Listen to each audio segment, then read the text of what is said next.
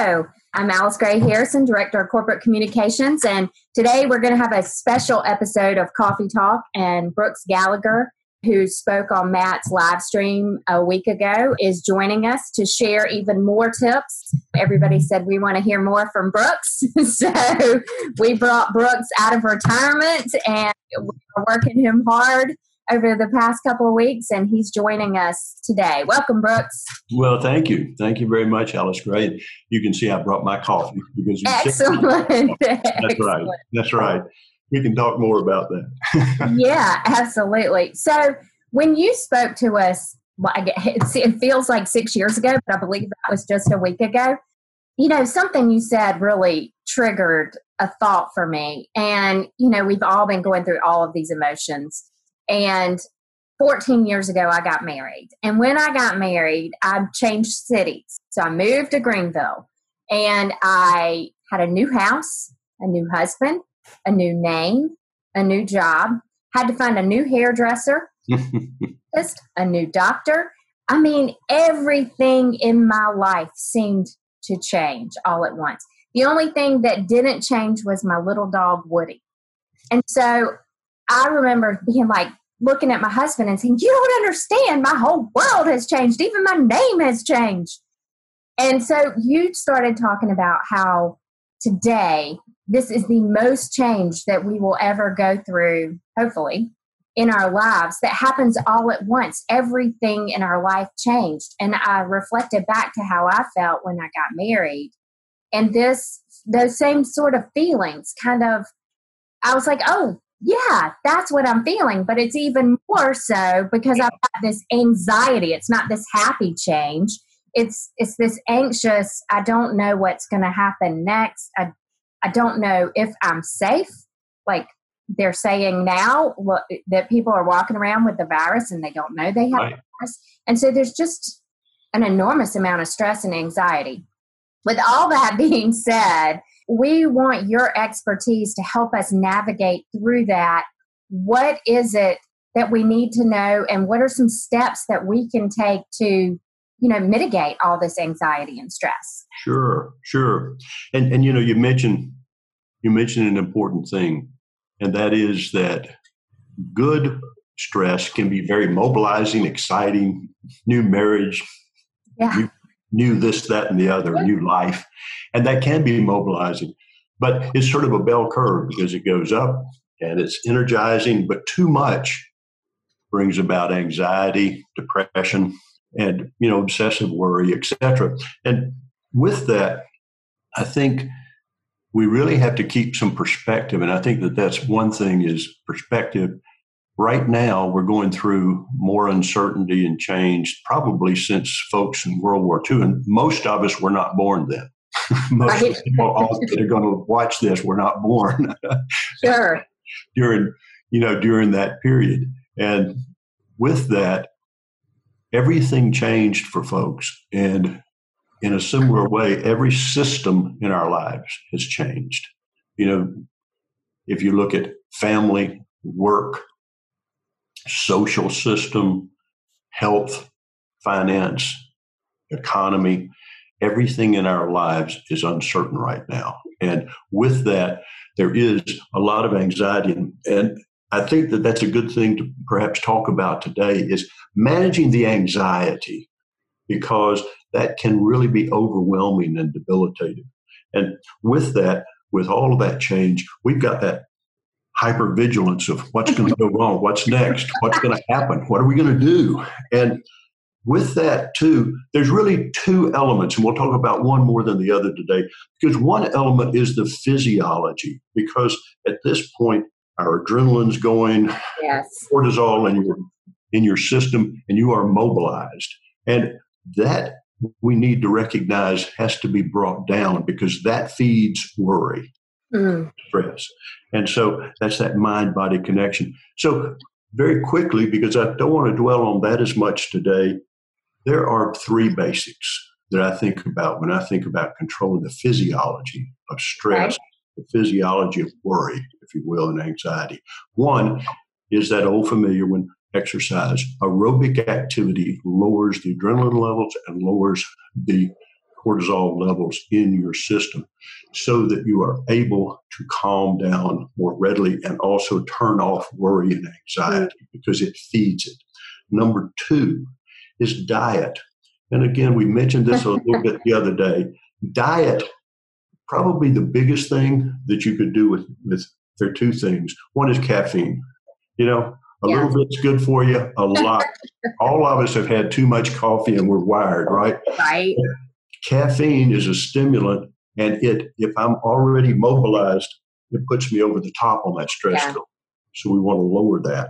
And so, so we need. You're saying I shouldn't have eaten all that leftover Halloween and Valentine's candy. You know, particularly the chocolate, loaded. just, and, just checking on that. And that brings up another worry. called, called, gee, my clothes don't fit anymore. I, I've run into that myself. And, but, but the but the third element of that is something that really takes a little bit of practice, but there's plenty of stuff out there like Headspace that we mentioned last time at Apps. Yes. But there, and that is mindfulness, things like meditation, teaching yourself to physically calm. Mm-hmm. And we can talk about that. I wish that was a light switch that you could turn on and off. Yeah. But you know, we have all kinds of excuses for not doing stuff. I know what to do about exercise. I'm, I'm a great excuse maker. Sure. I know what to do about diet. I know what to do about you know managing caffeine, managing alcohol was the other one I didn't mention. I know all of those things, but doing it is sometimes much more difficult. You know, it's yeah. sort of like nothing says loving like something from the oven. You know, so, and, and with that, those things we want to look at. But let's talk about the other side of that today because that's the, the psychology of worry. And okay. I call it the head game side. And with that, one tool that I use and that I find helpful, other people find helpful, and I wish I could take credit for making all this up, but it's well established. The, and that is in any given moment, you know, in our lives, we like to feel in control. We like yes. to feel like we're in control of our destiny, our time, our family, our health, our well being. Yes. Uh, but it's interesting because we live in three dimensions in our head every day. One is the past, and whatever we did, good or bad, is in there. And, you know, if you think about it, do you have any control over the past? And probably not. You know, the not now. Past, it's done, right? Yeah. It's done.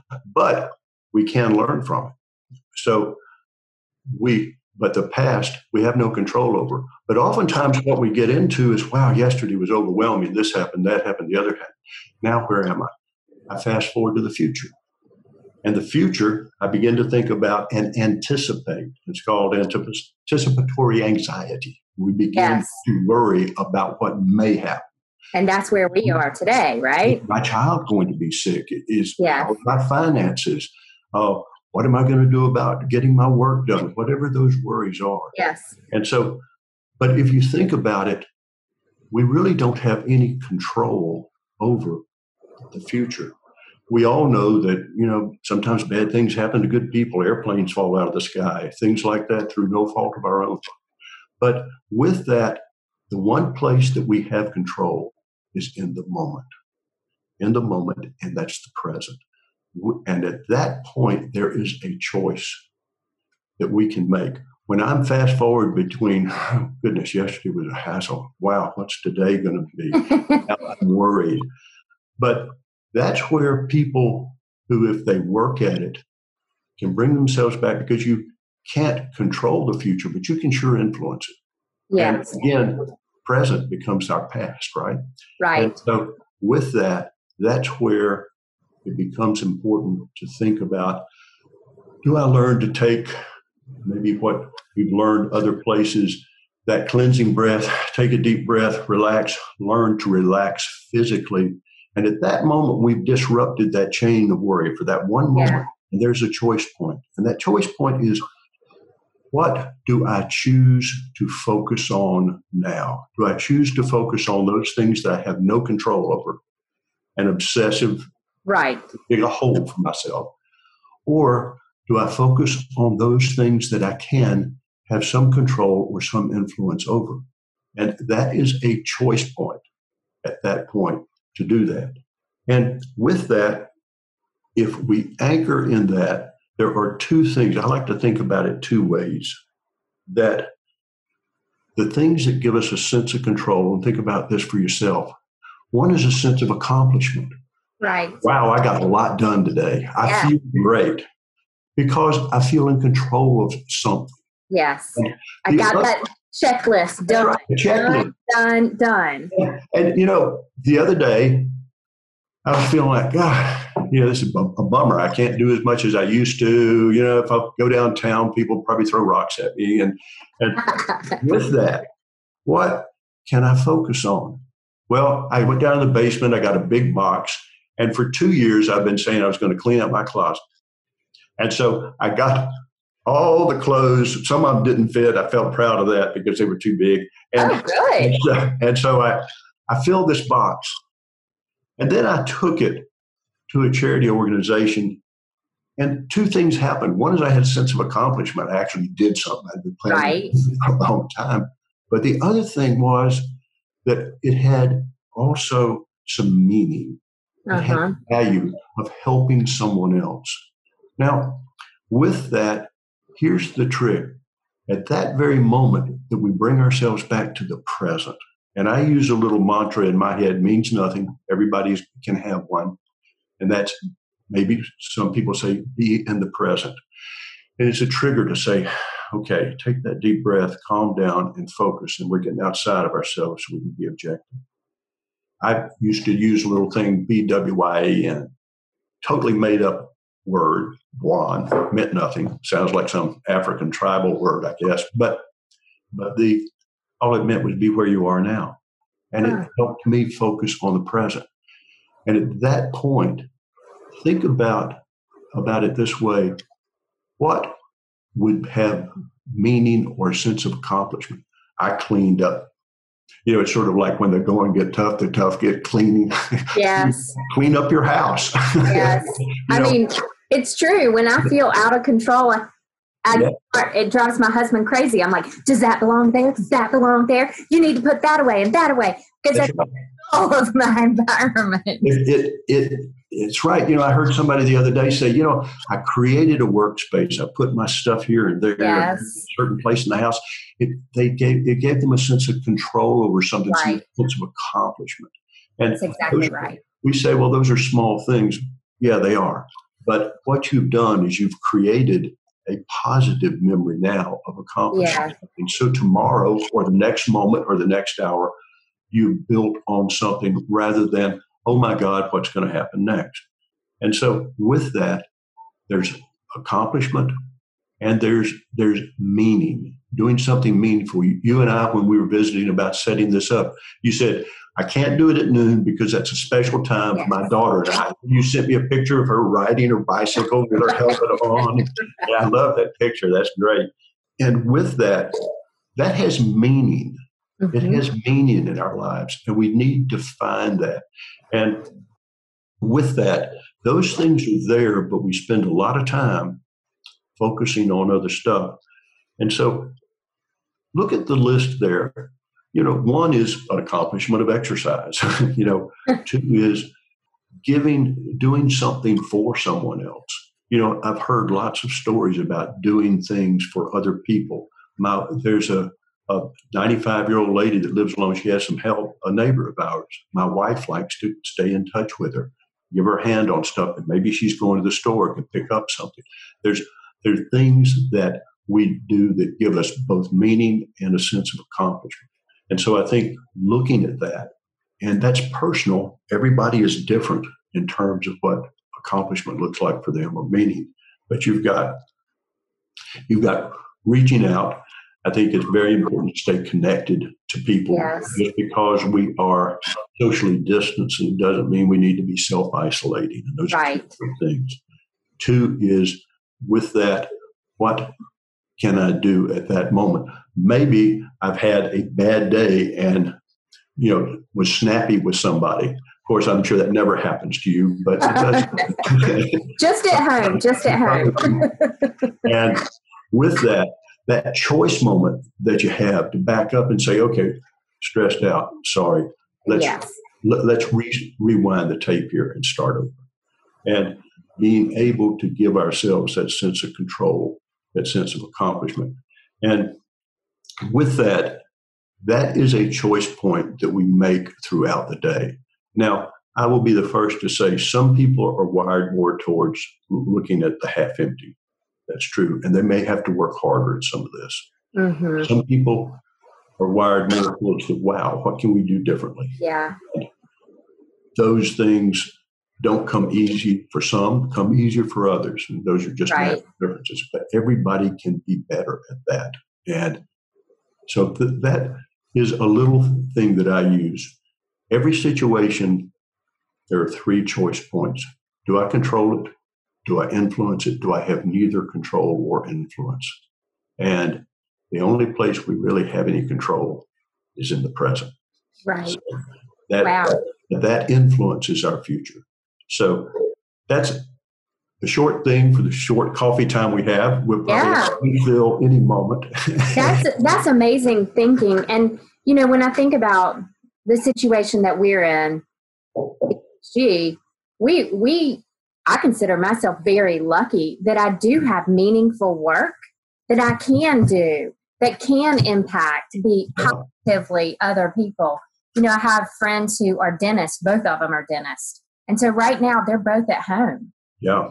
That they can't do anything. I mean, they're just stuck at home, no income, both with practices.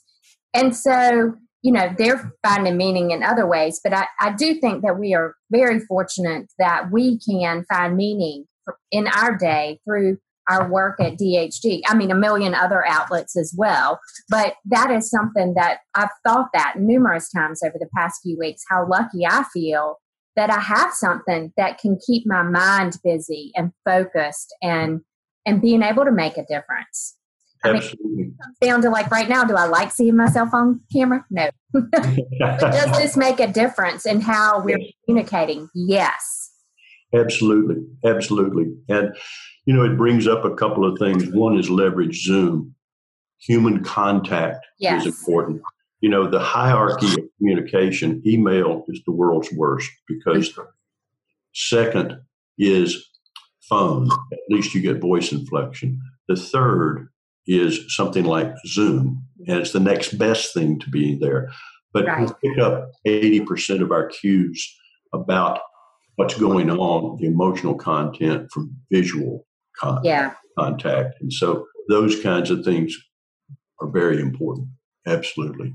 Well, Brooks, thank you so much for sharing a little more of your wisdom with us. I know that this is helpful to me, and I certainly think it will be helpful to others. Well, I, I, hope so, and I hope you have a great day. And all those people that may watch this on DHG do this thing. Okay. okay. Take care. Thank you. Have a great day.